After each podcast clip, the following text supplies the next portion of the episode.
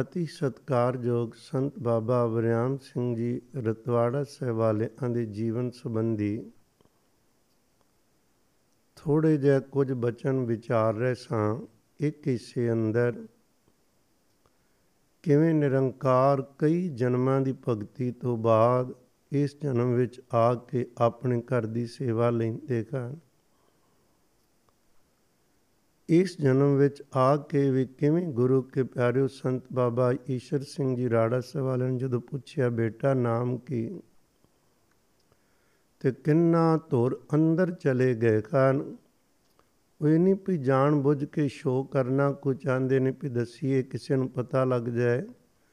ਮੈਨੂੰ ਪਿਛਲੇ ਜਨਮ ਦੀ ਸੋਝੀ ਨਹੀਂ, ਇਹ ਗੱਲਾਂ ਖੋਮੇ ਚੁੱਕਦੀਆਂ ਨੇ। ਜਿਨ੍ਹਾਂ ਤੇ ਕਲਾ ਵਰਤਦੀ, ਉਹਨਾਂ ਦਾ ਸੁਰਤੀ ਦੀ ਖਾਲਤ ਹੀ ਸਤਿਗੁਰੂ ਕੋ ਜੈ ਕੋ ਜੀ ਬਣਾ ਦਿੰਦੇ। ਉਹਨਾਂ ਸਾਹਮਣੇ ਦੁਨੀਆ ਕੋਈ ਚੀਜ਼ ਨਹੀਂ, ਨਾ ਮਾੜਾ, ਨਾ ਚੰਗਾ। ਉਹ ਕੇਵਲ ਤੇ ਕੇਵਲ ਆਪਣੇ ਪਿਆਰੇ ਦੀ ਯਾਦ ਵਿੱਚ ਲੀਨ ਹੁੰਦੇ ਨੇ। ਇਹਨਾਂ ਤੁਰ ਡੂੰਗਾ ਚਲੇ ਜਾ ਚੁੱਕੇ ਸਨ, ਜਿੱਥੇ ਜਾ ਕੇ ਬੋਲਣਾ ਔਖਾ ਸੀ। ਪਰ ਜਦੋਂ ਦੱਸਿਆ ਵੀ ਕਿਹੜੇ ਜਨਮ ਦਾ ਤੇ ਪ੍ਰਮਾਤਮਾ ਦੀ ਅੰਸਾਂ ਕਿਵੇਂ ਖੁਸ਼ ਹੋ ਕੇ ਵਰ ਦਿੱਤੇ ਸਨ, ਭਈ ਇੱਕ ਛਾਲ ਬਾਕੀ ਮਾਰ ਨਹੀਂ ਰਹਿ ਗਈ। ਉਹ ਛਾਲ ਵੱਜਦੀ ਪਈ ਹੈ। ਆਪਾਂ ਵਿਚਾਰ ਕੀਤੀ ਸੀ ਪਿਛਲੇ ਹਿੱਸੇ ਅੰਦਰ ਕਿ ਜਦੋਂ ਬਾਬਾ ਜੀ ਖੁਰੀ ਨੌਕਰੀ ਦੀ ਤਲਾਸ਼ ਅੰਦਰ ਸਿੰਧ ਦੇ ਇਲਾਕੇ ਵਿੱਚ ਨਵਾਬ ਸ਼ਾਹ ਸ਼ਹਿਰ ਪਹੁੰਚਦੇ ਹਨ ਪੁਲਿਸ ਦੀ ਭਰਤੀ ਹੋ ਰਹੀ ਸੀ, ਪਰ ਇਹਨਾਂ ਨੂੰ ਸਮਾਧੀ ਵਿੱਚ ਸਾਰਾ ਦਿਨ ਵੇਖ ਕੇ ਅੰਗਰੇਜ਼ ਅਫਸਰ ਨੇ ਕਿਹਾ ਸੀ, ਤੁਸੀਂ ਇੱਥੇ ਨਹੀਂ ਨੌਕਰੀ ਕਰ ਸਕਦੇ। ਤੁਹਾਡੇ ਸੁਭਾਅ ਮੁਤਾਬਕ ਤੁਹਾਨੂੰ ਫੌਜ ਵਿੱਚ ਹੀ ਨੌਕਰੀ ਕਰਨੀ ਚਾਹੀਦੀ, ਇੱਥੇ ਨਹੀਂ। ਗੁਰਦੁਆਰਾ ਸਾਹਿਬ ਚਲੇ ਗਏ।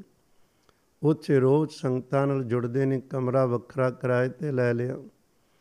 ਆਪਾਂ ਗੱਲ ਛੱਡੀ ਸੀ ਭਈ ਜਦੋਂ ਕੁਝ ਦਿਨ ਗੁਜ਼ਰ ਗਏ ਖਾਨ ਭੁੱਲ ਗਿਆ ਪਿਛਲਾ, ਕੋਈ ਪਰਿਵਾਰ ਕਹੇ ਜਾਂ ਅਸੀਂ ਨੌਕਰੀ ਦੀ ਤਲਾਸ਼ ਵਿੱਚ ਆਏ ਆ ਨਹੀਂ, ਬਸ ਆਪਣੇ ਪਿਆਰੇ ਦੀ ਆਨੰਦ ਵਿੱਚ ਘੜੀ ਮੁੜੀ ਖਿੱਚ ਪੈਂਦੀ ਜਿਵੇਂ ਮਨ ਦਾ ਸੁਭਾਅ ਹੈ ਨਾ, ਇਹ ਕਿਧਰੇ ਵੀ ਜਾਵੇ ਤੇ ਇਹਦੀ ਖਿੱਚ ਪੈਸੇ ਵੱਲ ਹੁੰਦੀ ਏ।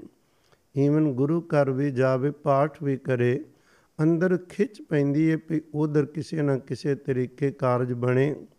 ਜਦੋਂ ਕੋਈ ਮਾਇਆ ਦੀ ਖੇਡ ਪਤਾ ਲੱਗੇ, ਇੱਕਦਮ ਬੰਦਾ ਉਹਨੂੰ ਪਹਿਲ ਦਿੰਦਾ ਹੈ।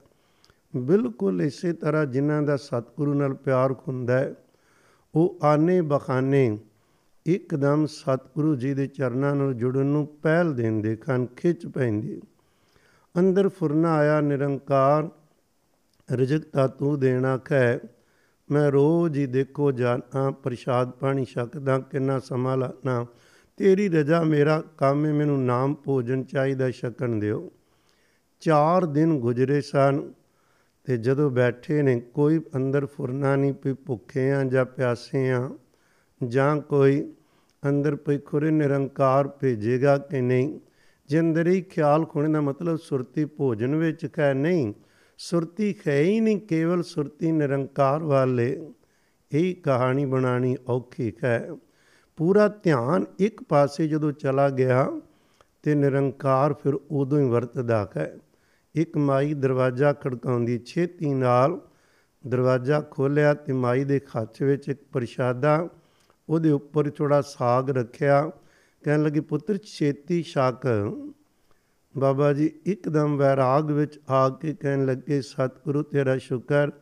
ਤੈਨੂੰ ਕਿੰਨਾ ਫਿਕਰ ਹੈ ਮਾਂ ਕਿਵੇਂ ਜਿਵੇਂ ਆਪਣੇ ਬੱਚੇ ਲਈ ਕੋਈ ਛੇਤੀ ਕਰਦੀ ਪੁੱਤ ਨੂੰ ਭੁੱਖ ਲੱਗੀ ਖੋਣੀ ਹੈ ਉਸ ਤਰ੍ਹਾਂ ਦਿੱਤਾ ਪ੍ਰਸ਼ਾਦਾ, ਨਾ ਹੀ ਨਹੀਂ ਕੋਈ ਪਕੜ ਲਿਆ, ਸ਼ੱਕ ਰਹਿਸਾਂ ਕਹਿੰਦੀ, ਮੈਂ ਆਈ।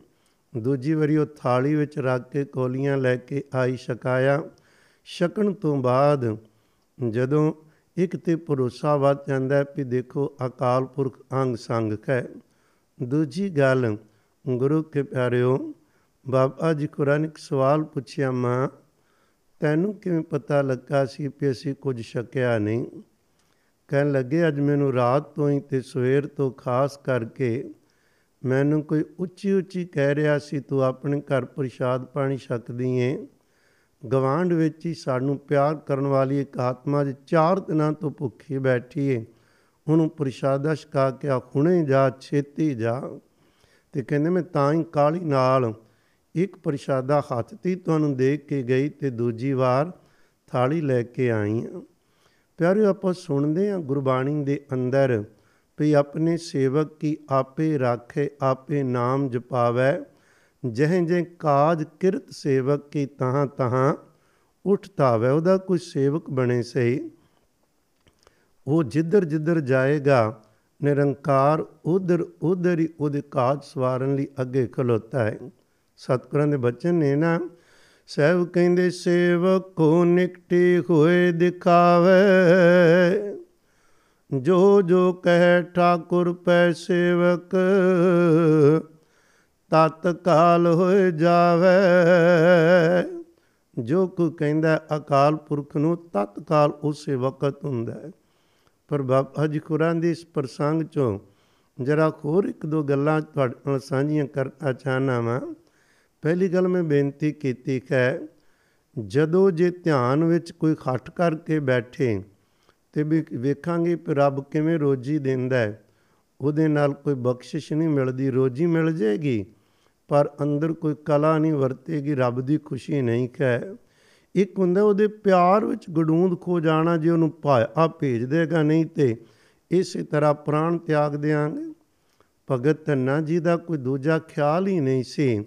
ਵੀ ਪਰਮਾਤਮਾ ਨਹੀਂ ਪ੍ਰਗਟ ਹੋਏਗਾ। ਭਗਤ ਨਾਮਦੇਵ ਦੇ ਅੰਦਰ ਕੋਈ ਦੂਜਾ ਖਿਆਲ ਹੀ ਨਹੀਂ ਵੀ ਪਰਮਾਤਮਾ ਦੁੱਧ ਨਹੀਂ ਪੀਵੇਗਾ।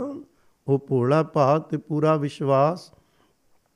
ਤੇ ਜੇਕਰ ਕੋਈ ਅੰਦਰ ਇਹ ਕਵੇ ਵੀ ਵੇਖੀਏ ਭਲਾ ਰੱਬ ਭੇਜਦਾ ਕਿ ਨਹੀਂ, ਰੱਬ ਦਾ ਕੀ ਵੇਖਣਾ? ਪਲ ਪਲ ਤੇਰੇ ਕੋਲ ਵਰਤਦਾ ਆਪਾਂ ਵੇਖਦੇ ਹਾਂ, ਹੱਥ ਕਿਹਦੇ ਚਲਾਏ ਚੱਲ ਰਹੇ ਕਨ ਆ ਬੋਲ ਕੌਣ ਰਿਹਾ ਹੈ? ਸੁਣ ਕਿਹੜੀ ਚੀਜ਼ ਰਹੀ ਹੈ?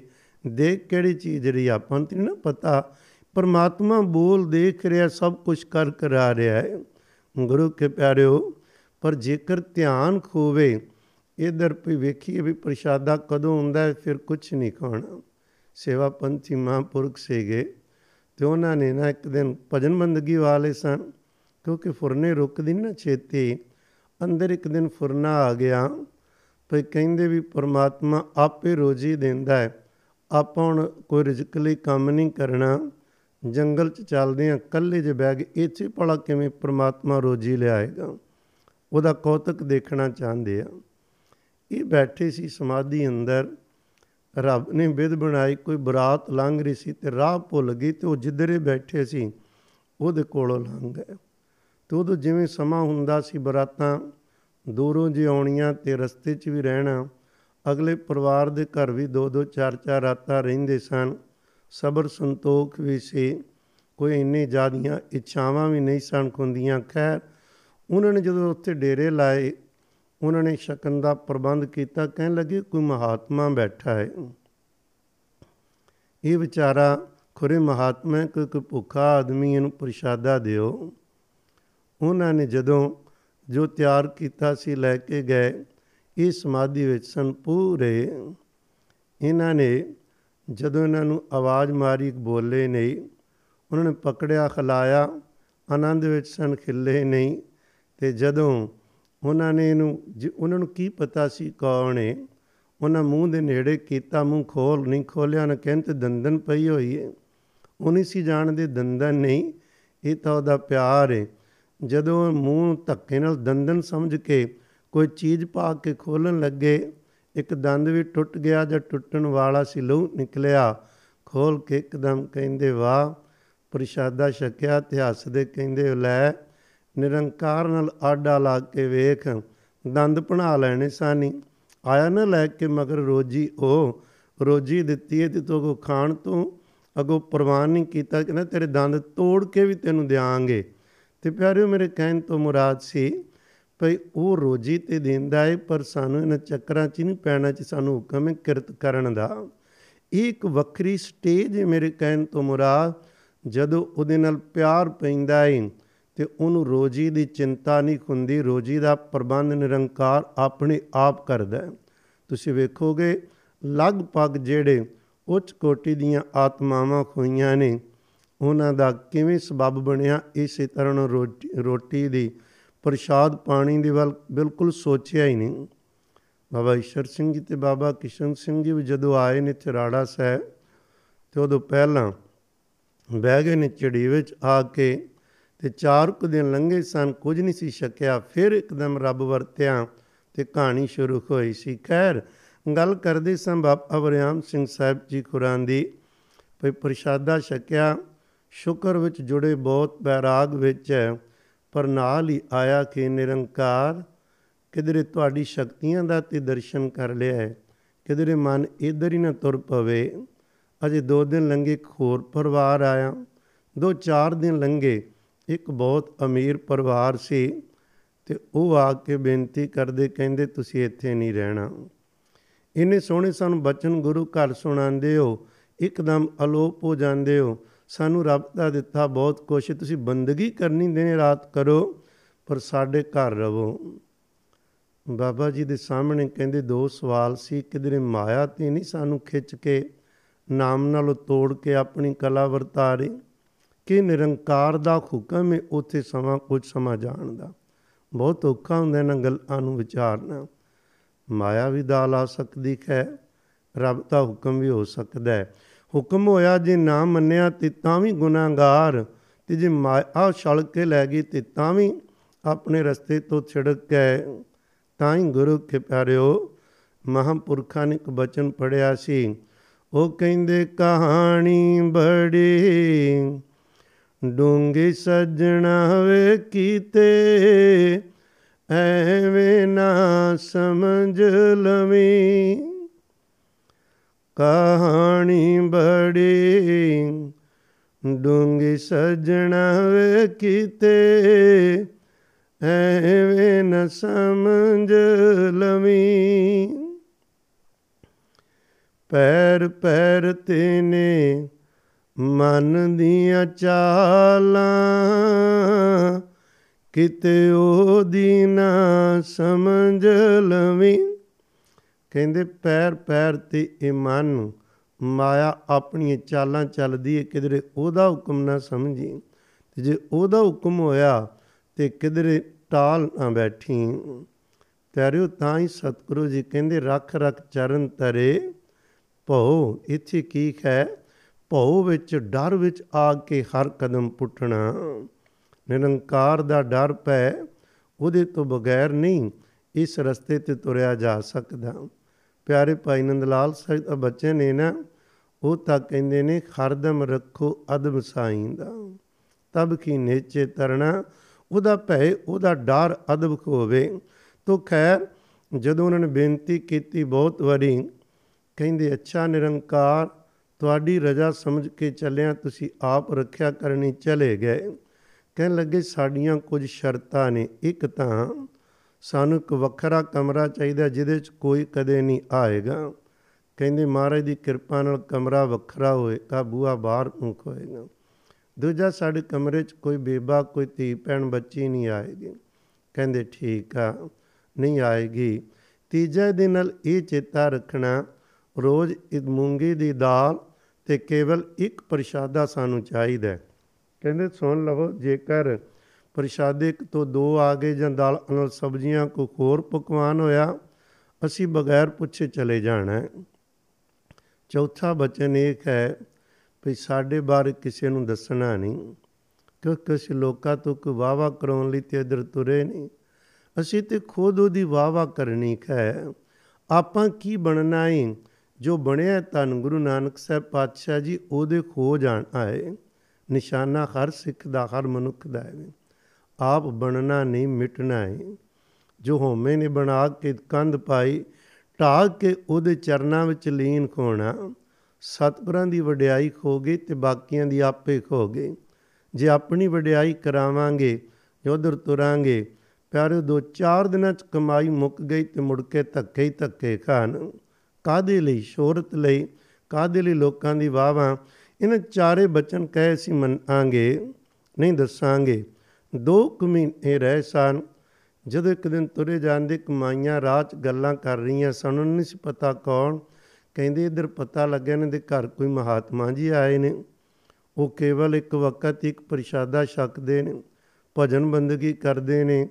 ਮਹਾਰਾਜ ਦਾ ਕਥਾ ਕੀਰਤਨ ਬਹੁਤ ਸੋਹਣਾ ਸੁਣਾਉਂਦੇ ਨੇ। ਬਾਬਾ ਜੀ ਕਹਿੰਦੇ, ਵੀ ਬਾਹਰ ਪਤਾ ਲੱਗ ਗਿਆ, ਅਗਲੇ ਦਿਨ ਬਗੈਰ ਦੱਸੇ ਤੋਂ ਹੀ ਕਸ਼ਹਿਰਾ ਪਰਨਾ ਚੁੱਕਿਆ ਤੇ ਇਥੋਂ ਚਲੇ ਗਏ। ਪਰਿਵਾਰ ਲੱਭਦਾ ਹੀ ਰਹਿ ਗਿਆ। ਬਾਬਾ ਫਰੀਦ ਸਾਹਿਬ ਜੀ ਕਹਿੰਦੇ ਨੇ ਨਾ, ਜਿੱਧਰ ਰੱਬ ਰਜਾਏ ਵੈਣ ਤੇ ਦਾਉ ਗੋ ਕਰੇ। ਜਿੱਧਰ ਰੱਬ ਰਜਾਏ ਵੈਣ ਤੇ ਦਾਉ ਗੋ ਕਰੇ। ਦਰਿਆਵਾਂ ਦੇ ਵਹਿਣ, ਜਿੱਧਰ ਉਹਦਾ ਹੁਕਮ ਹੁੰਦਾ, ਤੁਰ ਪੈਂਦੇ ਨੇ, ਤੁਰ ਪੈ। ਸਟੇਸ਼ਨ ਤੇ ਗਏ, ਕੋਈ ਪਤਾ ਨਹੀਂ ਸੀ ਕਿੱਥੇ ਜਾਣਾ ਹੈ। ਟਿਕਟ ਲੈਣੀ ਸੀ ਤੇ ਮੁਸ਼ਕਲ ਹੁਣ ਬਣ ਗਈ। ਟੀਟੀ ਕਹਿੰਦਾ, ਦੱਸੋ ਕਿੱਥੋਂ ਦੀ ਟਿਕਟ ਦਈਏ? ਕਹਿਣ ਲੱਗੇ, ਮੈਨੂੰ ਪਤਾ ਨਹੀਂ ਕਿੱਥੋਂ ਦੀ ਟਿਕਟ ਲੈਣੀ ਹੈ। ਜਿੱਥੋਂ ਦਾ ਤੇਰਾ ਜੀ ਕਰਤਾ ਦੇ ਦੇ। ਪੈਸੇ ਫੜੇ ਨੇ, ਪੈਸੇ ਲਵੋ ਤੇ ਟਿਕਟ ਦਿਓ। ਉਹ ਸਿੰਧੀ ਸੀ ਟੀਟੀ। ਉਹਦੇ ਅੰਦਰ ਕਿਉਂਕਿ ਰੱਬ ਆਪ ਵਿਧੀਆਂ ਬਣਾ ਰਹੇ ਸਨ, ਉਹ ਸਮਝ ਗਏ ਕਿ ਕਹਾਣੀ ਕੀ ਹੈ। ਉਹਨਾਂ ਦੁਬਾਰਾ ਨਹੀਂ ਕਿਹਾ, ਬਿਠਾ ਦਿੱਤਾ। ਅੱਗੇ ਕੁਝ ਸਟੇਸ਼ਨ ਆਇਆ, ਉੱਥੋਂ ਦਾ ਵੀ ਜਿਹੜਾ ਟਿਕਟਾਂ ਵਾਲਾ ਸੀ, ਉਹ ਚੈੱਕ ਕਰ, ਉਹ ਉਹ ਵੀ ਸਿੰਧੀ ਪਰਿਵਾਰ ਸੀ, ਜਿਹਨੇ ਉੱਤਰ ਕੇ ਸਵਾਰੀਆਂ ਉਤਰਦੀਆਂ ਤੇ ਟਿਕਟਾਂ ਚੈੱਕ ਕਰਨੀਆਂ ਹੁੰਦੀਆਂ। ਸਟੇਸ਼ਨ ਤੋਂ ਬਾਹਰ ਜਾਣ ਤੋਂ ਪਹਿਲਾਂ ਤੇ ਜਦੋਂ ਹੋਇਆ ਕਿ ਪੇ ਇਹਨਾਂ ਨੇ ਉਹ ਸਿੰਧੀ ਨੂੰ ਜਾ ਕੇ ਕੰਨ ਵਿੱਚ ਕੁਛ ਕਿਹਾ, ਇਹ ਥੱਲੇ ਉਤਰ ਗਏ। ਉਹ ਕਹਿਣ ਲੱਗੇ, ਜੀ, ਤੁਸੀਂ 2 ਮਿੰਟ ਇੱਥੇ ਰੁਕੋ, ਅਸੀਂ ਮੈਂ ਕੰਮ ਭੁਗਤਾਲਾਂ ਚੱਲਦੇ ਹਾਂ ਉਹ ਕਿਵੇਂ ਸਬਬ ਬਣਿਆ? ਉਧਰੋਂ ਵੇਲੇ ਹੋ ਕੇ ਬਾਬਾ ਜੀ ਨੂੰ ਲੈ ਕੇ ਆਪਣੇ ਘਰ ਚਲੇ ਗਏ। ਜਾ ਕੇ ਪ੍ਰਸ਼ਾਦ ਪਾਣੀ ਛਕਾਇਆ। ਕਹਿਣ ਲੱਗੇ, ਜੀ, ਤੁਸੀਂ ਸਾਨੂੰ ਨਾ ਮਹਾਰਾਜ ਦੀ ਬਾਣੀ ਸਿਖਾ ਦਿਓ, ਸਾਨੂੰ ਬਾਣੀ ਨਹੀਂ ਪੜਨੀ ਆ ਰਹੀ। ਬਾਬਾ ਜੀ ਸਮਝ ਗਏ ਨਿਰੰਕਾਰ ਦਾ ਹੁਕਮ। ਹੈ ਨਾ ਕੋਈ ਜਾਣ ਨਾ ਕੋਈ ਪਛਾਣ। ਸਾਹਿਬ ਕਹਿੰਦੇ ਨਾ, ਬਾਣੀ ਅੰਦਰ ਜੋ ਹਰ ਕਾ ਪਿਆਰਾ, ਸੋ ਸਭਨਾ ਕਾ ਪਿਆਰਾ। ਮਹਾਰਾਜ ਦਾ ਬਚਨ ਹੁੰਦਾ ਹੈ, ਇੱਕ ਸੱਜਣ ਸਭ ਸੱਜਣਾ, ਇੱਕ ਵੈਰੀ ਸਭ ਬਾਦ। ਇੱਕ ਨੂੰ ਸੱਜਣ ਬਣਾ ਲਈਏ ਤੇ ਸਾਰਾ ਸੰਸਾਰ ਸੱਜਣਾ ਦਾ ਹੀ ਹੈ। ਜੇ ਇੱਕ ਨੂੰ ਵੈਰੀ ਬਣਾ ਲਿਆ ਤੇ ਸਾਰੇ ਵੈਰ ਹੀ ਨੇ। ਕਹਿੰਦੇ ਉੱਥੇ ਜਾ ਕੇ ਉਹਨਾਂ ਨੂੰ ਗੁਰਬਾਣੀ ਦਾ ਜਾਪ ਸਹਿਜ ਪਾਠ ਰੱਖ ਲਿਆ, ਪੂਰਾ ਪਾਠ ਸੁਣਾਇਆ, ਬਹਿ ਕੇ ਸੁਣਨਾ, ਉਹਨਾਂ ਨੂੰ ਗੁਰਬਾਣੀ ਪੜ੍ਹਨੀ ਸਿਖਾਈ, ਬੜੀ ਸ਼ਰਧਾ ਤੇ ਪਿਆਰ ਨਾਲ ਰਹਿ, ਕਹਿਣ ਲੱਗੇ, ਜੀ, ਹੁਣ ਸਾਨੂੰ ਇਜਾਜ਼ਤ ਦਿਓ। ਉੱਥੋਂ ਇਜਾਜ਼ਤ ਲੈ ਕੇ ਤੁਰ ਪਏ, ਕਹਿਣ ਲੱਗੇ, ਅੱਗੇ ਗੱਡੀ ਚੜੇ ਸਨ ਰੇਲ ਤੇ ਇਧਰ ਰੱਬ ਲੈ ਹੁਣ ਇਧਰ ਨਹੀਂ, ਹੁਣ ਅਸੀਂ ਕਰਨਾ ਪਈ ਚੱਲਣਾ ਕਿਧਰੇ ਜੰਗਲ ਵੱਲ ਤੁਰੀਏ। ਨਾ ਕੋਈ ਟਿਕਟਾਂ ਦਾ ਚੱਕਰ ਪਏਗਾ। ਜਿੱਥੇ ਉਹਦੀ ਰਜਾ ਹੋਏਗੀ, ਉੱਥੇ ਬਹਿ ਕੇ ਭਜਨ ਬੰਦਗੀ ਕਰ ਲਾਂਗੇ। ਤੁਰ ਪਏ ਨੇ, ਆਨੰਦ ਵਿੱਚ ਤੁਰੇ ਜਾ ਰਹੇ ਨੇ। ਸਾਈਂ ਦੀ ਰਜਾ ਦੇ ਅੰਦਰ ਤੁਰਦੇ ਤੁਰਦੇ ਤੁਰਦੇ ਇੱਕ ਜਗ੍ਹਾ ਤੇ ਮਿਲ ਗਏ ਹੁਕਮ ਉਹ ਨਿਰੰਕਾਰ ਜਣ ਨਾ ਅੰਦਰੋਂ ਹੀ ਤਾਰਾਂ ਹੀ ਖੜਕਾਂਦਾ ਹੈ ਉਹ ਖੜਕੀ ਬਹਿ ਗਏ। ਬੈਠੇ ਸਨ ਜਿੱਥੇ ਬੈਠੇ ਨੂੰ ਨਹੀਂ ਪਤਾ ਪੀ ਦੇ ਅੱਗੇ ਥੋੜਾ ਜਿਹਾ ਕਿਵੇਂ ਕਿਹੜਾ ਇਲਾਕਾ ਹੈ। ਜਦੋਂ ਬੈਠਿਆਂ ਨੂੰ ਇੱਕ ਦਾ ਦਿਨ ਖੋਇਆ ਤੇ ਉੱਥੇ ਨੇੜੇ ਇੱਕ ਜ਼ਿਮੀਂਦਾਰ ਸਨ। ਉਹਨਾਂ ਖੇਤਾਂ ਵਿੱਚ ਦੋ ਮੁੰਡੇ, ਉਹਦੇ ਨੌਜਵਾਨ ਤੇ ਬਜ਼ੁਰਗ ਤਿੰਨੇ ਖਾਲ ਵਾਹ ਰਹੇ ਸਨ। ਉਹ ਕਿਧਰੇ ਇੱਧਰ ਆਏ, ਉਹਨਾਂ ਦੂਰੋਂ ਵੇਖ ਲਿਆ ਕਿ ਕੋਈ ਮਹਾਤਮਾ ਨੌਜਵਾਨ ਹੈ ਬੈਠਾ ਭਜਨ ਬੰਦਗੀ 'ਚ। ਉਹਦਾ ਦੁਪਹਿਰੇ ਪ੍ਰਸ਼ਾਦਾ ਆਇਆ। ਜਦੋਂ ਆਇਆ ਤੇ ਉਹਨਾਂ ਨੇ ਜਾ ਕੇ ਇਹਨਾਂ ਨੂੰ ਬੇਨਤੀ ਕੀਤੀ ਜੀ, ਪ੍ਰਸ਼ਾਦਾ ਛਕੋ। ਨਾਲੇ ਸੋਚਿਆ ਵੀ ਕੋਈ ਮਹਾਤਮਾ ਕੋਲੋਂ ਮਹਾਰਾਜ ਦੀਆਂ ਗੱਲਾਂ ਸੁਣਾਂਗੇ। ਸਰਦਾਰ ਪਰਿਵਾਰ ਸੀ। ਜਦੋਂ ਆਏ ਤੇ ਬੇਨਤੀ ਕੀਤੀ, ਪ੍ਰਸ਼ਾਦਾ ਛਕੋ। ਬਾਬਾ ਜੀ ਘਰਾਣੇ ਕਿੱਥੋਂ ਆ ਗਏ। ਕਹਿ ਲੱਗੇ, ਨਾਲ ਸਾਡੇ ਖੇਤ ਨੇ। ਹਲ ਚਲਾ ਰਹੇ ਸਾਂ ਇੱਥੇ। ਸੁਹਾਗਾ ਹੁਣ ਮਾਰਨਾ ਤੇ ਰੋਟੀ ਆ ਗਈ ਦੁਪਹਿਰ ਦੀ। ਤੁਹਾਡੇ ਵੱਲ ਨਿਗਾਹ ਗਈ ਸੀ ਕੱਲ ਦੀ ਤੇ ਸਿੱਖਿਆ ਪ੍ਰਸ਼ਾਦਾ ਛਕਾਣਾ ਬਾਬਾ ਜੀ ਕਹਿੰਦੇ ਸੀ, ਪ੍ਰਸ਼ਾਦਾ ਨਹੀਂ ਛਕਦੇ ਜਿਹੜਾ ਕੋਈ ਤਿਆਰ ਪਰ ਤਿਆਰ ਨਾ ਹੋਵੇ ਅੰਮ੍ਰਿਤਧਾਰੀ ਨਾ ਹੋਵੇ। ਕਹਿਣ ਲੱਗੇ, ਸੀ ਅੰਮ੍ਰਿਤਧਾਰੀ ਤੇ ਨਹੀਂ, ਪਰ ਸਾਡੀ ਸ਼ਰਧਾ ਪ੍ਰਸ਼ਾਦਾ ਤੁਹਾਨੂੰ ਜ਼ਰੂਰ ਛਕਾਣਾ ਹੈ। ਬਾਬਾ ਜੀ ਕਹਿੰਦੇ, ਚਲੋ ਤੇ ਠੀਕ ਹੈ ਪਰ ਜਿਹੜੇ ਘਰ ਵਿੱਚ ਨਸ਼ੇ ਪੱਤੇ ਹੋਣ, ਅਸੀਂ ਉਤੋਂ ਪ੍ਰਸ਼ਾਦਾ ਨਹੀਂ ਛਕਦੇ। ਮੁੰਡੇ ਦੋਨੋਂ ਕਹਿਣ ਲੱਗੇ ਪਏ ਸੀ ਅੱਜ ਤੋਂ ਨਸ਼ਾ ਛੱਡਿਆ, ਤੁਸੀਂ ਪ੍ਰਸ਼ਾਦਾ ਛਕੋ। ਬਾਪੂ ਕਹਿਣ ਲੱਗਾ, ਦੇਖ ਨਿਕਿਆ ਮੈਂ ਨਾ, ਇਹ ਨਹੀਂ ਵਾਅਦਾ ਕਰ ਸਕਦਾ ਵੀ ਹੁਣੇ ਛੱਡਦਾ ਵਾਂ। ਮੈਨੂੰ ਕਾਫੀ ਚਿਰ ਤੋਂ ਆਦਤ ਤੇ ਪੀਣ ਦੀ ਤੇ ਹੁਣ ਨਹੀਂ ਛੁੱਟਣੀ ਮੇਰੇ ਤੋਂ।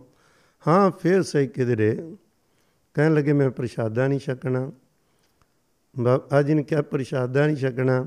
ਉਹ ਕਹਿੰਦਾ, ਪ੍ਰਸ਼ਾਦਾ ਤੇ ਮੈਂ ਜ਼ਰੂਰ ਛਕਾਣਾ ਹੈ ਕਹਿੰਦੇ, ਅੱਛਾ, ਜੇ ਪ੍ਰਸ਼ਾਦਾ ਛਕਾਣਾ, ਫਿਰ ਬਾਬਾ ਜੀ ਨੇ ਕਾਫੀ ਮਹਾਰਾਜ ਦੇ ਘਰ ਦੀਆਂ ਗੱਲਾਂ, ਬਚਨ ਸੁਣਾਏ, ਸ਼ਰਾਬ ਦੇ ਔਗਣ ਦੱਸੇ, ਨਸ਼ਿਆਂ ਦੀ ਮੀਟ ਆਂਡੇ ਦੇ, ਦਸ ਕਰਨ ਨੂੰ ਸਮਝਾਇਆ। ਉਹ ਕਹਿਣ ਲੱਗੇ, ਚਲੋ ਹੌਲੀ ਹੌਲੀ ਮੈਂ ਛੱਡਣ ਦਾ ਪ੍ਰਣ ਕਰਨ ਦਾ ਵੀ ਛੱਡਣਾ ਜ਼ਰੂਰ ਹੈ ਪਰ ਅੱਜ ਨਹੀਂ ਛੁੱਟਣਾ। ਕਹਿੰਦੇ ਠੀਕ ਆ ਫੇਰ। ਤੇ ਕਹਿੰਦੇ ਵੀ ਤੁਸੀਂ ਪ੍ਰਸ਼ਾਦਾ ਸ਼ਦ ਛਕ ਲਿਆ। ਤੇ ਕਹਿੰਦੇ ਹੁਣ ਜਾਨ ਨਹੀਂ ਅਸੀਂ ਦੇਣਾ। ਬੇਨਤੀ ਕਰਕੇ ਧੱਕੇ ਨਾਲ ਘਰ ਲੈ ਗਏ। ਉੱਥੇ ਜਾ ਕੇ ਬਾਬਾ ਜੀ ਉਹਨਾਂ ਨੂੰ ਬਾਣੀ ਪੜਾਈ ਨਸ਼ੇ ਛੁੱਟ ਗਏ। ਉਹ ਬਾਪੂ ਜਿਹੜਾ ਆਂਦਾ ਸੀ, ਮੈਂ ਛੱਡ ਦਿਆਂਗਾ ਉਹਨੇ। ਕੁਛ ਦਿਨ ਹੀ ਗੁਜ਼ਰੇ ਤੇ ਸਾਰਾ ਕੁਝ ਛੱਡ ਛਡਾ ਕੇ ਉਹ ਵੀ ਭਜਨ ਬੰਦਗੀ ਦੇ ਵਿੱਚ ਹੀ ਉਹ ਲੀਨ ਖੋਣੇ ਸ਼ੁਰੂ ਹੋ ਗਏ। ਪਰ ਉਸ ਤੋਂ ਪਹਿਲਾਂ ਬਾਬਾ ਜੀ ਨੇ ਇੱਕ ਗੱਲ ਕਹੀ ਸੀ, ਕਹਿੰਦੇ, ਦੇਖੋ, ਤੁਸੀਂ ਤੇ ਕੰਮ ਕਰਦੇ ਹੋ ਤੇ ਰੋਟੀ ਖਾਂਦੇ, ਮੈਂ ਤੇ ਕੰਮ ਨਹੀਂ ਕਰਦਾ, ਮੇਰੇ ਤੋਂ ਵੀ ਜੇ ਕੋਈ ਖੇਤਾਂ 'ਚ ਕੰਮ ਕਰਾਓਗੇ ਤੇ ਮੈਂ ਤਾਂ ਰੋਟੀ ਖਾਵਾਂਗਾ। ਕਹਿੰਦੇ, ਚੰਗਾ, ਤੂੰ ਸੁਹਾਗਾ ਫੇਰ ਲਈ ਫੇਰਨਾ ਹੁੰਦਾ ਹੀ ਕਹਿੰਦੇ, ਹੁੰਦਾ ਹੈ ਥੋੜਾ ਜਿਹਾ ਸੁਹਾਗਾ ਹੀ ਫੇਰਿਆ ਸੀ। ਇੱਥੇ ਕਈ ਦਿਨ ਰਹਿ ਕਈ ਮਕੀਨੇ ਰਹਿ ਕੇ ਉਸ ਪਰਿਵਾਰ ਤੇ ਆਲੇ ਦੁਆਲੇ ਦੇ ਪਰਿਵਾਰਾਂ ਨੂੰ ਉੱਚੀ ਮਹਾਰਾਜ ਜੀ ਨੇ ਜੋੜਨ ਦੀ ਸੇਵਾ ਲੈ ਲਈ। ਫਿਰ ਇੱਥੋਂ ਹੁਕਮ ਹੋ ਗਿਆ, ਕਹਿੰਦੇ ਖੋਣ ਇੱਥੋਂ ਜਾਣ ਦਾ ਹੁਕਮ ਹੋ ਗਿਆ।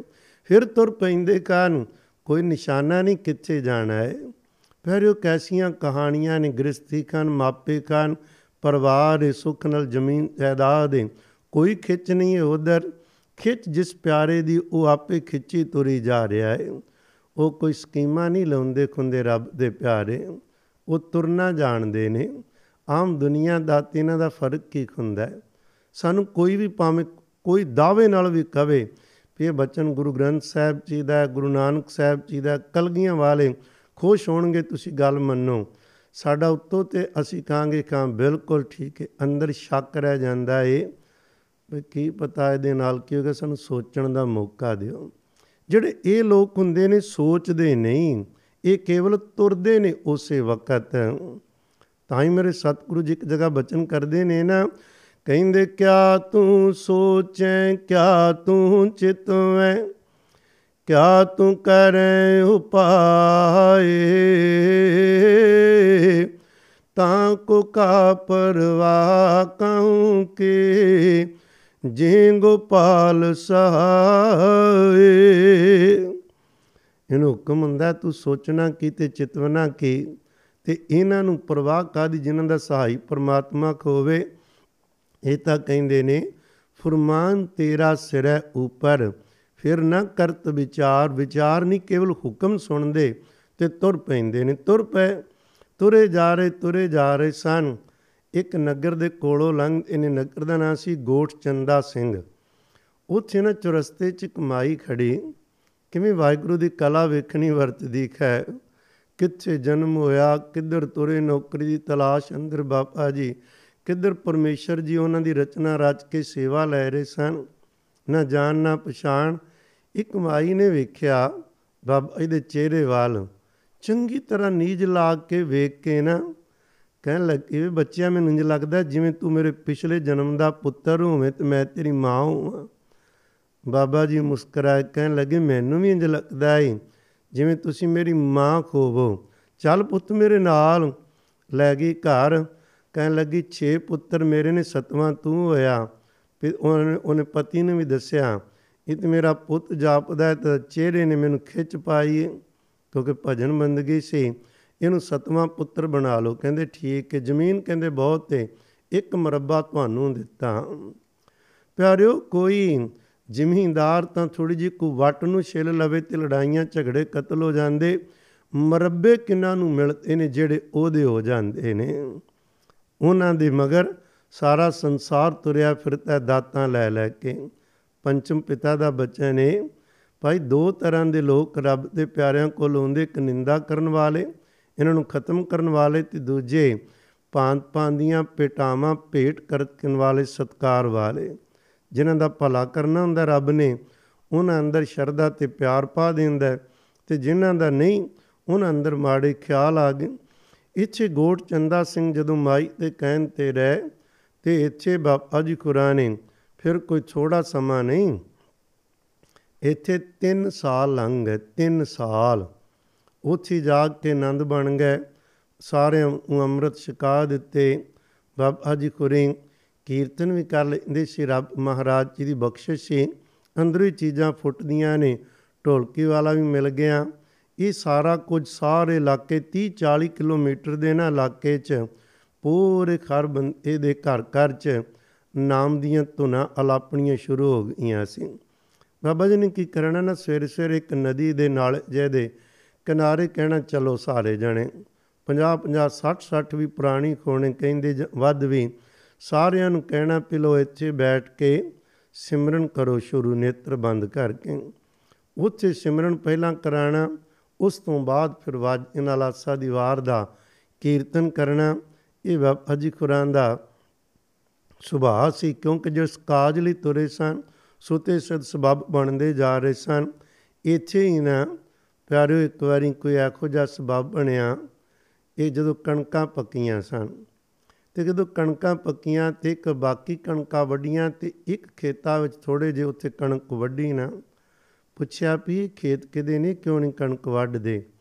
ਕਹਿੰਦੇ, ਬੱਚਾ ਛੋਟਾ ਹੈ ਆਪ ਸਰਦਾਰ ਵਡੇਰਾ ਹੈ ਤੇ ਬਿਮਾਰ ਹੈ ਪਿਛਲੀ ਉਮਰੇ ਬੱਚਾ ਮਿਲਿਆ ਤੇ ਉਹਦੇ ਕੋਲ ਕਣਕ ਤੇ ਬਿਜਲੀ ਹੁਣ ਬਿਮਾਰ ਹੋ ਗਿਆ, ਉਹਦੇ ਗਰੀਬ ਹੈ ਤੇ ਬਿਮਾਰ ਹੈ ਉਹਦੇ ਕੋਲ ਸਮਰੱਥਾ ਨਹੀਂ, ਇਸ ਕਰਕੇ ਵਿੱਚ ਹੀ ਫਸਲ ਖੜੀ ਹੈ ਬਾਬਾ ਜੀ ਕਹਿੰਦੇ ਠੀਕ ਹੈ। ਅਗਲੇ ਦਿਨ ਕਹਿਣ ਲੱਗੇ ਸਾਰਿਆਂ ਸਤਸੰਗੀਆਂ ਨੂੰ, ਤੁਸੀਂ ਦਾਤਰੀਆਂ ਲੈ ਕੇ ਆਇਆ ਜੀ।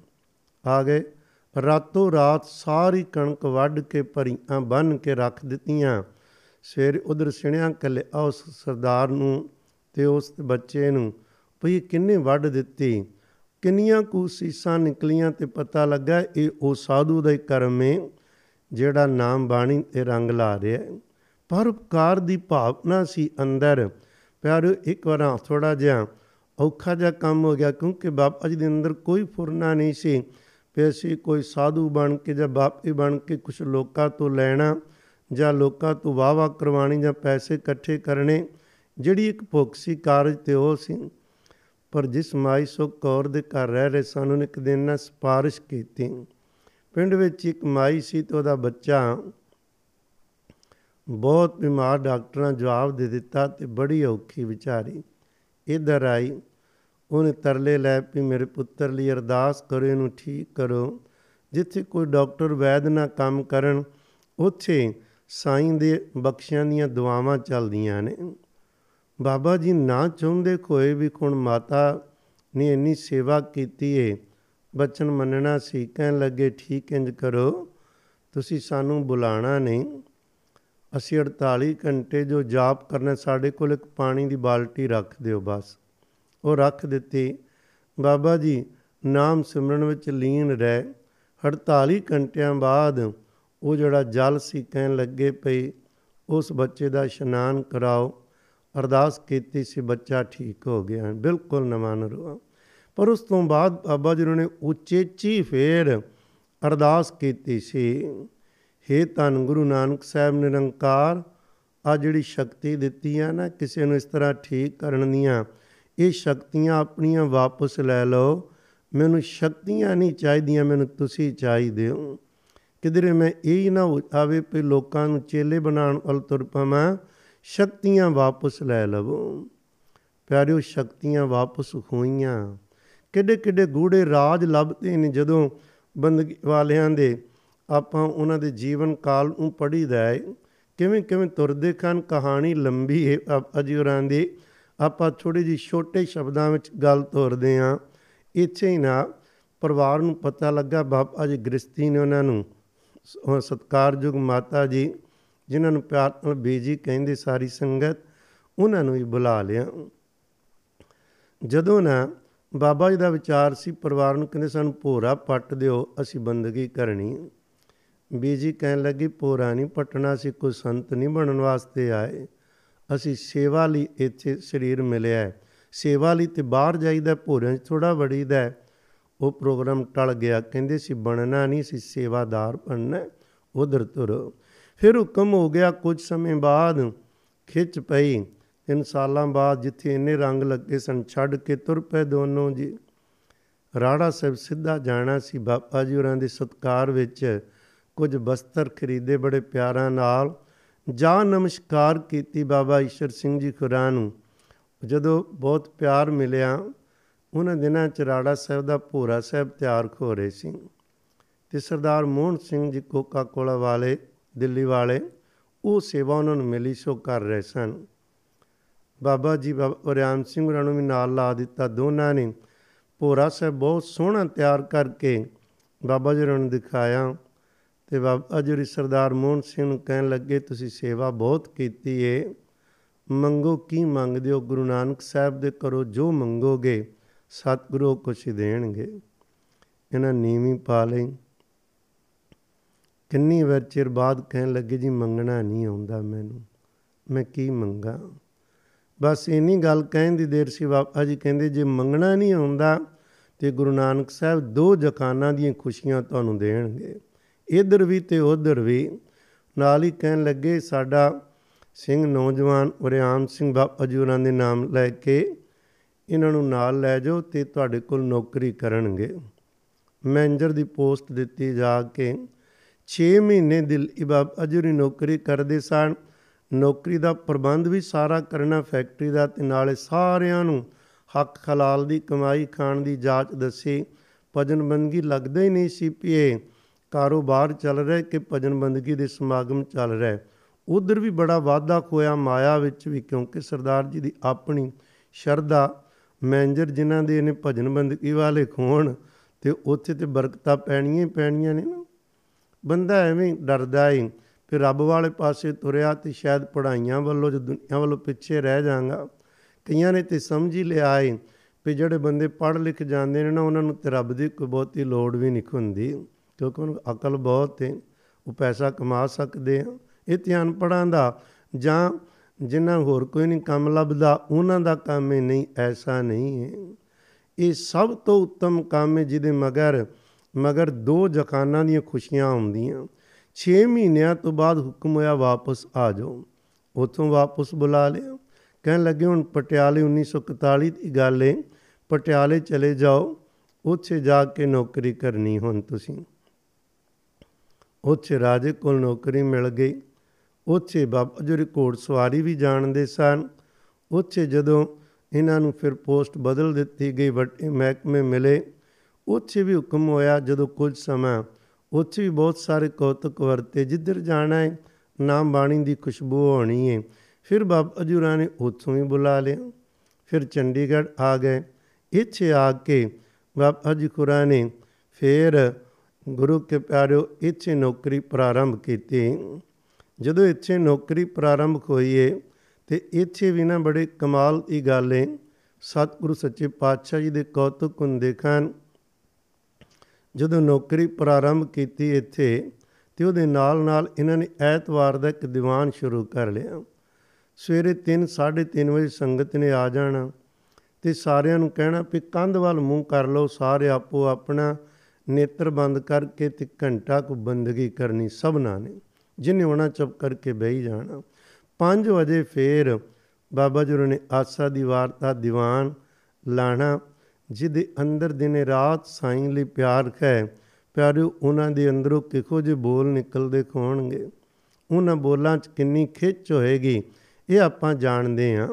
ਮਹਾਰਾਜ ਦੀ ਕਿਰਪਾ ਨਾਲ ਆਪਾਂ ਨੂੰ ਬਹੁਤਿਆਂ ਨੂੰ ਉਹਨਾਂ ਦੀ ਸੰਗਤ ਕਰਨ ਦਾ, ਦੀਵਾਨ ਸੁਣਨ ਦਾ ਸੁਭਾਗ ਬਣਿਆ ਹੈ। ਕਿਸੇ ਦੀ ਪਰਵਾਹ ਨਹੀਂ ਸੀ ਕਰਦੇ। ਬਿਲਕੁਲ ਹੀ, ਪਰ ਦੂਜੀ ਬਖਸ਼ਿਸ਼ ਇਹ ਕੀਤੀ ਉਹਨੇ, ਕਈ ਵਾਰਾਂ ਜਿਹੜੇ ਰੂਖਾਨੀਅਤ ਦੇ ਗੁੱਜੇ ਰਾਜ ਹੁੰਦੇ ਨੇ ਨਾ, ਉਹਨਾਂ ਨੂੰ ਛਿਪਾਇਆ ਜਾਂਦਾ ਹੈ ਭਈ ਉਹਨਾਂ ਨੂੰ ਆਪਾਂ ਨੂੰ ਦੱਸਣਾ ਨਹੀਂ। ਬਾਬਾ ਜੀ ਨੇ ਇੱਕ ਆਤਮ ਮਾਰਗ ਮੈਗਜ਼ੀਨ ਸ਼ੁਰੂ ਕੀਤਾ। ਦੂਸਰਾ, ਜਿਹੜੇ ਉਹ ਬਚਨ ਕਰਦੇ ਸਨ, ਉਹਨਾਂ ਦੀ ਕਿਤਾਬਾਂ ਵੀ ਛਪਣੀਆਂ ਸ਼ੁਰੂ ਹੋ ਗਈਆਂ ਟਰਸਟ ਬਣ ਗਿਆ। ਬਾਬਾ ਜੀ ਖੁੱਲ ਕੇ ਹਰ ਗੱਲ ਕਰਦੇ ਸੀ, ਜੋ ਅੰਦਰ ਦੀ ਸਾਰੇ ਬਾਕੀ ਸਤ ਪੁਰਸ਼ਾਂ ਦੇ ਕੋਲੋਂ ਬਚਨ ਸੁਣਦੇ ਆ ਕਈ ਵਾਰ ਉਹ ਪਰਦੇ 'ਚ ਰਹਿ ਜਾਂਦੀ। ਬਾਜੀ ਨੇ ਸ਼ਰੇ ਆਮ ਵੀ ਗੁਰੂ ਨਾਨਕ ਸਾਹਿਬ ਦੀ ਖੇਡ ਹੈ ਉਹਨਾਂ ਨੂੰ ਸਟੇਜ ਤੇ ਸਾਂਝਾ ਕਰਨਾ, ਪਰ ਉਹ ਕੋਈ ਖੋਮੇ ਵਿੱਚੋਂ ਨਹੀਂ। ਮੈਨੂੰ ਯਾਦ ਇੱਕ ਵਾਰੀ ਇੰਗਲੈਂਡ ਆਏ ਸਨ ਗੁਰਦੁਆਰਾ ਸਿੰਘ ਸਭਾ ਸਾਊਥਾ ਲੰਡਨ ਤੇ ਉੱਥੇ ਉਹਨਾਂ ਨੇ ਕਿਹਾ ਵੀ ਤੁਸੀਂ ਸੰਗਤ ਨੂੰ ਦੱਸ ਰਹੇ ਸਨ, ਤੁਸੀਂ ਕਹੋਗੇ ਵੀ ਮਾਇਆ ਤੁਸੀਂ ਲੈਂਦੇ ਨਹੀਂ ਤੇ ਸਾਰਾ ਤੁਹਾਡਾ ਪ੍ਰਬੰਧ ਮੈਗਜ਼ੀਨ ਜਾਂ ਦੂਸਰਾ ਕਿਵੇਂ ਚੱਲਦਾ ਹੈ?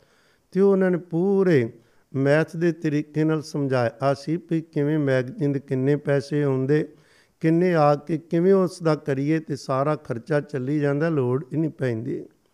ਕਿਉਂਕਿ ਮਹਾਰਾਜ ਦੀ ਕਿਰਪਾ ਨਾਲ ਆਪਣੀ ਕਿਰਤ ਕਮਾਈ ਚੋਂ ਸਦਾ ਹੀ ਬਾਬਾ ਜੀ ਪ੍ਰਸ਼ਾਦ ਛਕਦੇ ਰਹੇ ਤੇ ਸੰਗਤਾਂ ਦੀ ਸੇਵਾ ਕਰਦੇ ਰਹੇ ਨੇ।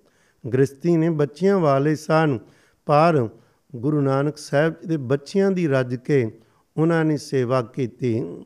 ਚੰਡੀਗੜ੍ਹ ਵਿਖੇ ਨਾ ਇੱਕ ਵਾਰ ਰਾਮਾ ਕ੍ਰਿਸ਼ਨ ਮੰਦਿਰ ਦੇ ਪ੍ਰਬੰਧਕਾਂ ਨੇ ਬਾਬਾ ਜੀ ਨੂੰ ਬੇਨਤੀ ਕੀਤੀ ਕਿ ਅਸੀਂ ਚਾਹੁੰਦੇ ਹਾਂ ਕਿ ਧੰਨ ਗੁਰੂ ਗੋਬਿੰਦ ਸਿੰਘ ਸੱਚੇ ਪਾਤਸ਼ਾਹ ਜੀ ਦਾ ਪ੍ਰਕਾਸ਼ ਪੁਰਬ ਹੈ ਤੇ ਸਾਨੂੰ ਉਹਨਾਂ ਬਾਰੇ ਤੁਸੀਂ ਇੱਥੇ ਵਿਚਾਰ ਸੁਣਾਓ।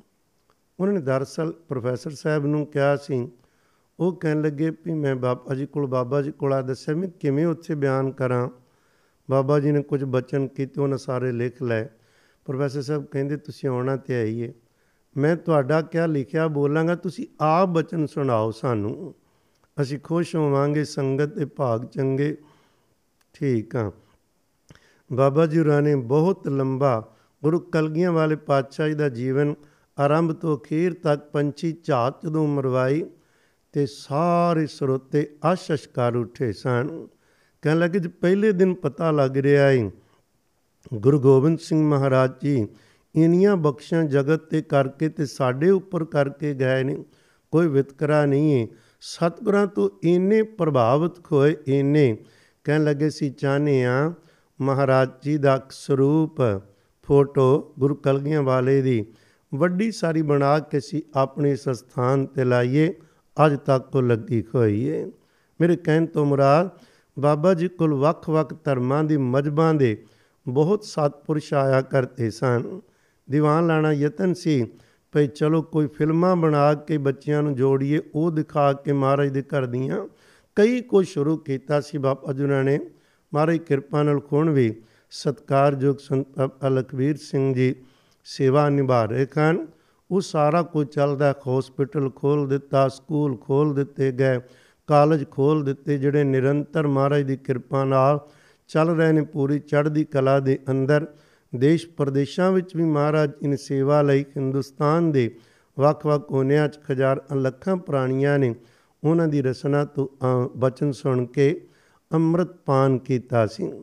ਬਾਬਾ ਜੀ ਕਿਆ ਕਰਦੇ ਸਨ? ਜਿਹੜੇ ਬੱਚੇ 5-6 ਸਾਲ ਦੀ ਅੰਮ੍ਰਿਤ ਛਕ ਲੈਂਦੇ ਨੇ ਨਾ, ਉਹਨਾਂ ਦਾ ਪੱਕਾ ਵੀ ਪਿਛਲੇ ਜਨਮ ਵਿੱਚ ਵੀ ਉਹ ਗੁਰਸਿੱਖਾਂ ਦੇ ਘਰ ਦੇ ਬੱਚੇ ਕਹਾਉਣਗੇ ਉਹ ਤਾਂ ਉਹਨਾਂ ਨੂੰ ਏਡੀ ਛੇਤੀ ਦਾਤ ਮਿਲਦੀ ਏ।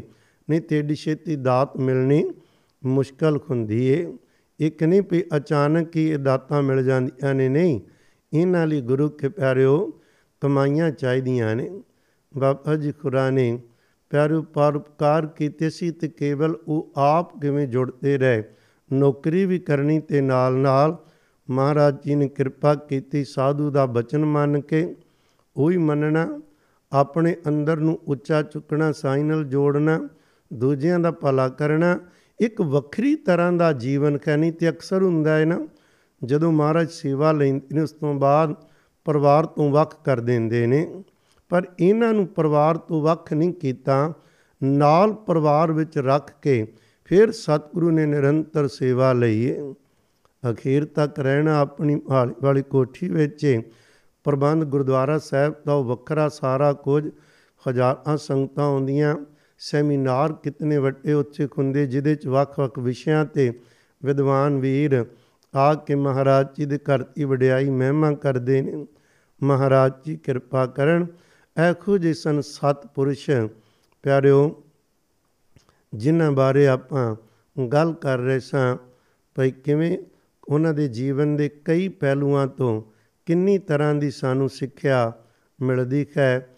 ਇੱਕ ਸਤਿਗੁਰੂ ਜੀ ਤੇ ਭਰੋਸਾ ਹੋਵੇ, ਦੂਜਾ ਉਸ ਦਾ ਹੁਕਮ ਮੰਨ ਕੇ ਤੁਰ ਪਈਏ, ਤੀਜਾ ਕਦੇ ਵੀ ਕਿਸੇ ਮਹਾਤਮਾ ਨੂੰ ਇਹ ਵੇਖ ਕੇ ਨਾ ਭੰਡੀਏ ਪੇ ਦੇ ਕੱਪੜੇ ਕਿਹੋ ਜੇ ਨੇ।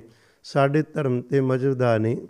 ਆਪ ਇਹਨੂੰ ਪਤਾ ਹੋਏਗਾ ਸੁਆਮੀ RAM ਜੀ ਕਿਤਨੇ ਵੱਡੇ ਵਿਦਵਾਨ ਤੇ ਕਿੰਨੀਆਂ ਕਮਾਈਆਂ ਵਾਲੇ ਸਨ। ਇੱਕ ਦੋ ਬਚਨ ਕਹਿ ਕੇ ਮੈਂ ਸਮਾਪਤੀ ਕਰਦਾ ਵਾਂ। ਉਹ ਜਦੋਂ ਸਮਾਗਮ ਹੁੰਦੇ ਤੇ ਵੱਖ-ਵੱਖ ਜੋਗੀ ਲੋਕ ਬਹੁਤ ਆਇਆ ਕਰਦੇ ਸਨ ਉੱਥੇ। ਉਹਨਾਂ ਤੋਂ ਮਹਾਰਾਜ ਜੀ ਦੇ ਕਰਤੀ ਮਹਿਮਾ ਕਰਵਾਣੀ ਜਾਂ ਰੁਖਾਨੀਅਤ ਬਾਰੇ ਸੁਣਨਾ ਸਵਾਮੀ ਵੇਦ ਭਾਰਤੀ ਜੀ ਕਾਏ ਸਨ। ਉਹਨਾਂ ਨੇ ਰਤਵਾੜਾ ਸੇਵਕ ਕੋਰੀ ਬਚਨ ਕੀਤਾ ਸੀ, ਬੜਾ ਪੁਰਾਣਾ। ਬਾਬਾ ਜੀ ਦੇ ਸਰੀਰ ਵਿੱਚ ਹੁੰਦਿਆਂ ਦੀ ਗੱਲ ਏ। ਜਦੋਂ ਉਹਨਾਂ ਨੇ ਬਚਨ ਕੀਤਾ ਸੀ, ਸੰਗਤ ਨੂੰ ਕਹਿੰਦੇ, ਜੀ, ਤੁਸੀਂ ਸਾਰੇ ਮੂਲ ਮੰਤਰ ਦਾ ਮੇਰੇ ਨਾਲ ਜਾਪ ਕਰੋ। ਜਦੋਂ ਬੋਲਦੇ ਸੀ ਨਾ ਬੜੇ ਪਿਆਰੇ ਜਿਹੇ ਬੋਲ ਸੀ, ਕਹਿੰਦੇ, ਮੈਨੂੰ ਪੰਜਾਬੀ ਨਹੀਂ ਆਉਂਦੀ ਏ। ਉਹਨਾਂ ਦੇ ਬੋਲ ਸੀ, ਪਰ ਚੰਗੀ, ਮੇਰੇ ਪੰਜਾਬੀ ਦਾ ਮਖੌਲ ਨਾ ਉਡਾਣਾ। ਪਰ ਕਹਿੰਦੇ, ਤੁਸੀਂ ਮੂਲ ਮੰਤਰ ਕਿਉਂ ਨਹੀਂ ਪੜ੍ਹਦੇ? ਮੇਰੇ ਮਗਰ ਸਾਰੇ ਖੁੱਲ ਕੇ ਇੰਨਾ ਵੱਡਾ ਇਕੱਠ। ਤੇ ਉਹਨਾਂ ਨੇ ਖੁਦ ਚ ਨਾ ਬਚਨ ਸਮਝਾਇਆ। ਸੀ ਇਹ ਗੱਲ ਕਰਦੇ ਆ ਕਹਿੰਦੇ, ਸਾਨੂੰ ਬੋਲੀ ਨਹੀਂ ਸੀ ਆਉਂਦੀ, ਪਰ ਅਸੀਂ ਬੋਲ ਰਹੇ ਆ ਕਹਿੰਦੇ, ਅਸੀਂ ਹਾਲੈਂਡ ਚਲੇ ਗਏ।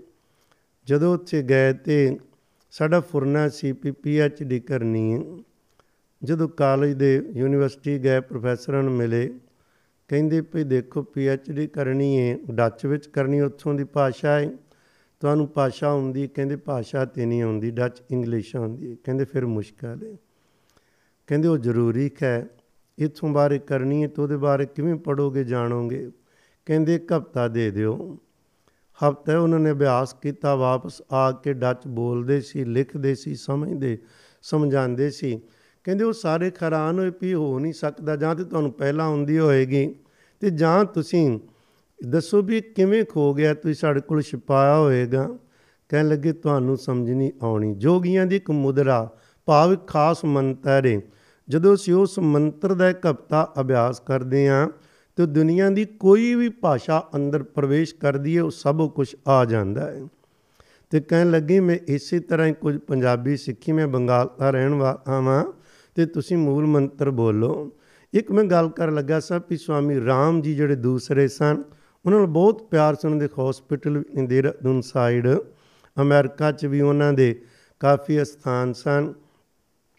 ਬਹੁਤ ਵੱਡੀ ਸੰਸਥਾ ਦੇ ਮਾਲਕ ਹੈ ਉਹਨਾਂ ਦੀ ਕਹਾਣੀ ਇੱਕ ਵੱਖਰੀ, ਉਹਨਾਂ ਦੀ ਕਿਤਾਬ ਰਤਵਾੜਾ ਸਾਹਿਬ ਵੱਲੋਂ ਛਪੀ ਹਿਮਾਲਿਆ ਕੇ ਸੰਤਾਂ ਸੰਗ ਨਿਵਾਸ, ਹਿਮਾਚਲ ਦੇ ਜਿਹੜੇ ਸੰਤ ਨੇ ਹਿਮਾਲਿਆ ਦੇ ਤੇ ਉਹਨਾਂ ਨਾਲ ਕਿਵੇਂ ਮਹਾਰਾਜ ਦੇ ਘਰ ਨਾਲ ਜੁੜੇ ਬਾਬਾ ਜੀ ਹੋਰੀ, ਸਤਕਾਰਯੋਗ ਸੰਤ ਬਾਬਾ ਰਿਆਮ ਸਿੰਘ ਜੀ ਤੇ ਸਵਾਮੀ ਰਾਮ ਜੀ ਦੇ ਇਕੱਠੀਆਂ ਤਸਵੀਰਾਂ ਇਕੱਠੇ ਕੁਝ ਸਾਲ ਫਿਰ ਇਸ ਰੋਹਾਨੀਅਤ ਮੰਡਲ ਵਿੱਚ ਵਿਚਰੇ। ਸਵਾਮੀ ਰਾਮ ਜੀ ਨੇ ਉੱਥੇ ਆ ਕੇ ਦੱਸਿਆ ਸੀ, ਕਈ ਵਾਰ ਬਹੁਤ ਨੁਕਸਾਨ ਕਰ ਬੈਠਦੇ ਸਮਝਦੇ ਆਂ ਵੀ ਆਪਾਂ ਹੀ ਸਿੱਖੀ ਬਾਣੇ ਵਾਲੇ ਸਤਿਗੁਰੂ, ਸੱਚੇ ਪਾਤਸ਼ਾਹ ਦੀ ਕਦਰ ਕਰਦੇ ਆ ਸ਼ਾਇਦ ਦੂਜੇ ਨਾ ਕਰਦੇ ਕੋਣਗੇ ਪਤਾ ਨਹੀਂ ਜੇ ਖੁੰਦਾ ਕਿੱਥੇ ਕਿੱਥੇ ਰੂਹਾਂ ਬੈਠੀਆਂ ਨੇ। ਕਿਹੜੀ ਚੀਜ਼ ਨੇ ਅਜ ਰੋਕਿਆ ਖੁੰਦਾ ਕੇਵਲ ਸਰੂਪ ਨਹੀਂ, ਉਹਦੇ ਮਗਰ ਕਮਾਈ ਵੇਖਣੀ ਚਾਹੀਦੀ। ਸਵਾਮੀ ਰਾਮ ਜੀ ਦਾ ਇਹ ਬੋਲ ਸੀ, ਉਹ ਕਹਿੰਦੇ ਉਹਨਾਂ ਦੇ ਜੀਵਨ ਕਿਵੇਂ ਬਦਲਿਆ, ਉਹ ਲੰਬੀ ਚੌੜੀ ਕਹਾਣੀ। ਪਰ ਉਹਦੇ ਚੋਂ ਉਹ ਮੂਲ ਮੰਤਰ ਦਾ ਜਾਪ ਜਦੋਂ ਕਰਾਉਂਦੇ ਸਨ, ਰਤਵਾੜਾ ਸਾਹਿਬ, ਤੇ ਬੋਲ ਇਹਨਾਂ ਨੇ ਗੱਲ ਕਹੀ ਸੀ। ਕਹਿੰਦੇ, ਉਹ ਕਿਹੜਾ ਮੰਤਰ ਜਿਹਦਾ ਮੈਂ ਪਹਾੜਾਂ ਵਿੱਚ ਰਹਿ ਕੇ ਅਭਿਆਸ ਨਹੀਂ ਕੀਤਾ?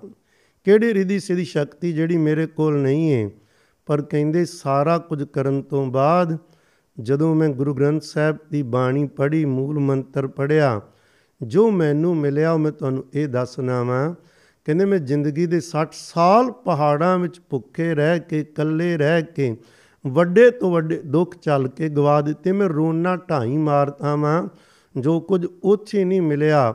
ਗੁਰੂ ਨਾਨਕ ਸਾਹਿਬ ਦੇ ਇੱਕ ਮੂਲ ਮੰਤਰ ਵਿੱਚੋਂ ਉਹ ਦਾਤ ਮੈਨੂੰ ਮਿਲੀ ਹੈ ਤੇ ਤੁਸੀਂ ਉਸ ਮੂਲ ਮੰਤਰ ਦੀ ਕਦਰ ਹੀ ਨਹੀਂ ਪਾ ਰਹੇ, ਉਹਨਾਂ ਦੇ ਕਹਿਣ ਤੋਂ ਮੁਰਾਦ ਸੀ, ਇੱਕ ਪਾਸੇ ਜੋਗੇ ਦਾ ਵੱਡੀ ਤੋਂ ਵੱਡੀ ਕਸ਼ਟ ਚੱਲਣੇ 60 70 ਸਾਲ ਲੰਘ ਜਾਣੇ ਤੇ ਇੱਕ ਪਾਸੇ ਪਿਆਰਿਓ, ਇਸ ਮੂਲ ਮੰਤਰ ਜਾਂ ਗੁਰ ਮੰਤਰ ਨੂੰ ਪਿਆਰ ਨਾਲ ਬਹਿ ਕੇ ਪੜਨਾ ਇਹਦੇ ਨਾਲ ਸੁਰਤੀ ਦਾ, ਪ੍ਰਵਾਸ ਸੁਰਤੀ ਦਾ ਉੱਚਾ ਪਹੁੰਚਣਾ ਕਈ ਗੁਣਾ ਉੱਚੀ ਜਾਂਦੀ ਹੈ ਤੇ ਉਹ ਰੋ ਕੇ ਕਹਿੰਦੇ ਸੀ, ਇਹਦੀ ਕਦਰ ਕਰੋ।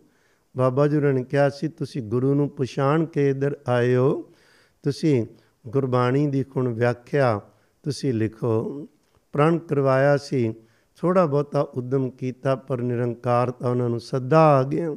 ਐਖੋ ਜੀ ਸੰਤ ਸਤਕਾਰਯੋਗ ਸੰਤ ਬਾਬਾ ਵਰਿਆਮ ਸਿੰਘ ਸਾਹਿਬ ਜੀ, ਜਿਨ੍ਹਾਂ ਦੇ ਦੀਵਾਨਾਂ ਵਿੱਚੋਂ ਵੱਖ-ਵੱਖ ਮਹਾਤਮਾ ਸਾਧੂਆਂ ਦੇ ਪੜ੍ਹਿਆਂ ਲਿਖਿਆਂ ਦੇ ਦਰਸ਼ਨ ਹੁੰਦੇ ਹਰ ਕਿਸੇ ਦਾ ਨਿਸ਼ਾਨਾ ਸੀ ਆਪ ਜੁੜਨਾ ਤੇ ਨਿਰੰਕਾਰ ਨਾਲ ਜੋੜਨਾ। ਇਹੋ ਜੀਆਂ ਰਹਿਮਤਾਂ ਬਾਬਾ ਜੀ ਦੇ ਰਾਹੀਂ ਵਰਤੀਆਂ ਸੀ। 31 ਅਕਤੂਬਰ 2001 ਨੂੰ ਉਹ ਫਿਰ ਚੋਲਾ ਬਦਲ ਗਏ। 17 ਜੂਨ 1918 ਨੂੰ ਇਸ ਜਗਤ ਤੇ ਆਏ ਸਨ ਤੇ 31 ਅਕਤੂਬਰ 2001 ਨੂੰ ਚੋਲਾ ਬਦਲ ਕੇ ਸਾਨੂੰ ਸਦਾ ਲਈ ਅਨੇਕਾਂ ਰਾਹਾਂ ਦੀ ਮਹਾਰਾਜ ਦੇ ਘਰ ਦੇ ਰਸਤੇ ਦੀਆਂ ਗੁੱਜੀਆਂ ਗੱਲਾਂ ਦੱਸ ਕੇ ਆਪ ਚਲੇ ਗਏ, ਪਰ ਉਹਨਾਂ ਦੇ ਬੋਲ ਕਿਤਾਬਾਂ ਦੇ ਰੂਪ ਅੰਦਰ, ਉਹਨਾਂ ਦੇ ਬੋਲ ਕੈਸਟਾਂ ਦੇ ਰੂਪ ਅੰਦਰ ਅੱਜ ਵੀ ਮਿਲਦੇ ਨੇ। ਕਈ ਚੈਨਲਾਂ ਤੇ ਵੀ ਉਹਨਾਂ ਦੇ ਬਚਨ ਲਗਾਤਾਰ ਦੀਵਾਨ ਚੱਲਦੇ ਹਨ ਸਤਿਗੁਰੂ ਜੀ ਕਿਰਪਾ ਕਰਨ। ਪਿਆਰਿਓ, ਇਹੋ ਜਿਹੇ ਸਤਿਪੁਰਖਾਂ ਦੇ ਚਰਨਾਂ ਵਿੱਚ ਸਦਾ ਲਈ ਸਿਜਦਾ।